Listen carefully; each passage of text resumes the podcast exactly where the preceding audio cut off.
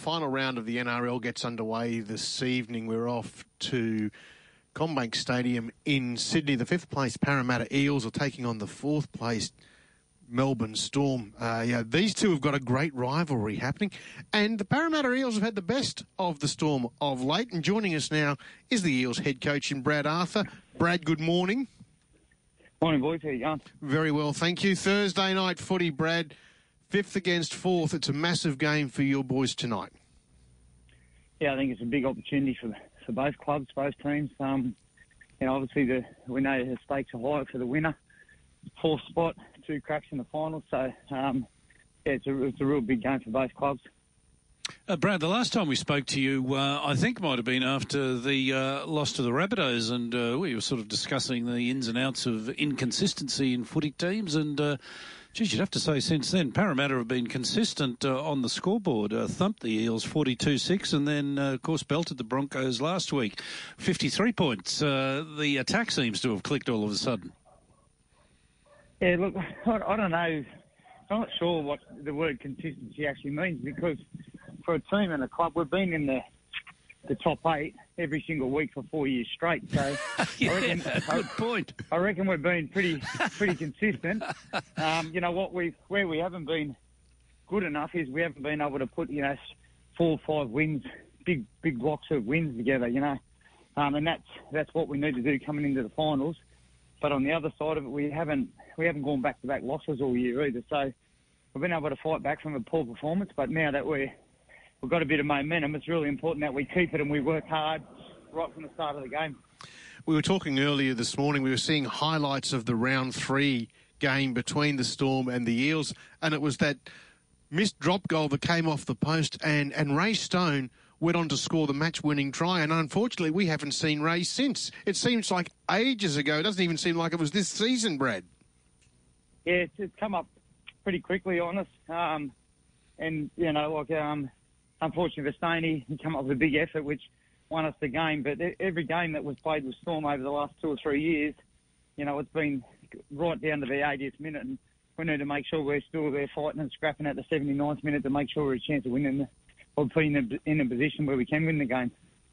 Uh, Jason, uh, Jason, uh, Arthur, Brad, we were speaking to Jason Demetriou yesterday, and he said uh, with their match against the Roosters coming up, going into the finals, uh, his preference in a perfect world is to have a tough match. Uh, are you of the same view, or for you it doesn't matter if it's a hard match or, or one which on paper is not so hard? Oh, look, I don't know if we've had too many, you know, um, easy performances this year where teams haven't come after us. Um, you know, the, the last two weeks probably. Um, the game's become a little bit easier at the, at the back end, but um, we certainly want to be able to be tested and um, see where we're at and, and be able to play out a strong 80 minutes. And, um, you know, we know that exactly that's what we're going to get from the Storm. They, what they do, they, they fight right to the last minute and they'll scrap over everything. Craig Bellamy was asked yesterday about your danger man, and he said Mitchell Moses is the one that has intrigued him. He said his form of late, he, he said he seems to be playing at a, a more up tempo speed. He is the uh, the player that he's most concerned about tonight for your team? Yeah, um, Mitchy's done a great job. Um, the things, you know, like he, he gets noticed for all the, the flash of brilliance that he's that he's got in his game, but it's built on the back of a lot of um, toughness that he's playing with at the moment. You know, he hasn't been able to train a great deal over the last couple of weeks, um, and he's just getting himself out on the field and he's playing tough. He's defending well he, he's prepared to play the, the long game and playing for 80 minutes, and, and I think that allows him to have the freedom to, to play with that little bit of class that he's got, and you know, without any concerns um, around the outcome, you know, because of his the way he's playing with his toughness, he, you know, he can sort of chance his hand a little bit. She's looking at the teams; they're both really strong teams. Is this sort of uh, getting to close to you think your, your best team, or you, the lineup you'd be looking uh, to put into the finals, uh, Brad? I think so. We've been playing around with our bench a little bit, and our bench, you know, over the last week and this week probably seems to give us the most flexibility in having coverage for if a, you know an outside back was to go down, we've got coverage with Marata.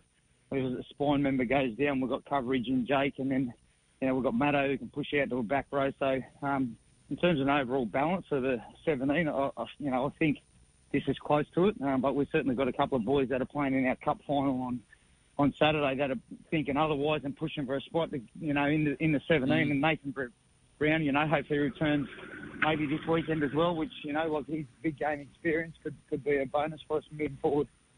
Now you lead the competition in offload, which is a great stat to have. And Brad, Shaun Lane is the one that's caught the attention of a lot of pundits of late. He's been absolutely sensational. When we asked you about him, I don't know if it was the back end of last year or early this season, what a good player he was, and you said, yeah, he is, but you've got to keep a bit of an eye on him. He's not the best trainer that you've got there at Parramatta. No, um, he's trained really well this year. Actually, you know, like he's worked really hard on his fitness levels, carrying a certain weight. You know that that him comfortable, be able to to make sure he can front load his effort areas, and he's he's really um, front loaded his effort and his physicality out of the backfield with his carries, and you know it sort of gives him that confidence then um, to do what he's natural with. You know he's he's got a really good skill level, and and you know pass and offload, but you know that's brought upon um, making sure that he focuses on his effort areas around uh, where he's put himself physically for training, and then now he's reaping the rewards in, in the game.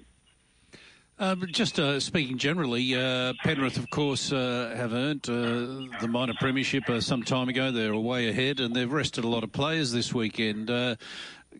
In your position, if you was in the same were in the same position, would you think that's a good idea to rest players, or do you like to keep things going?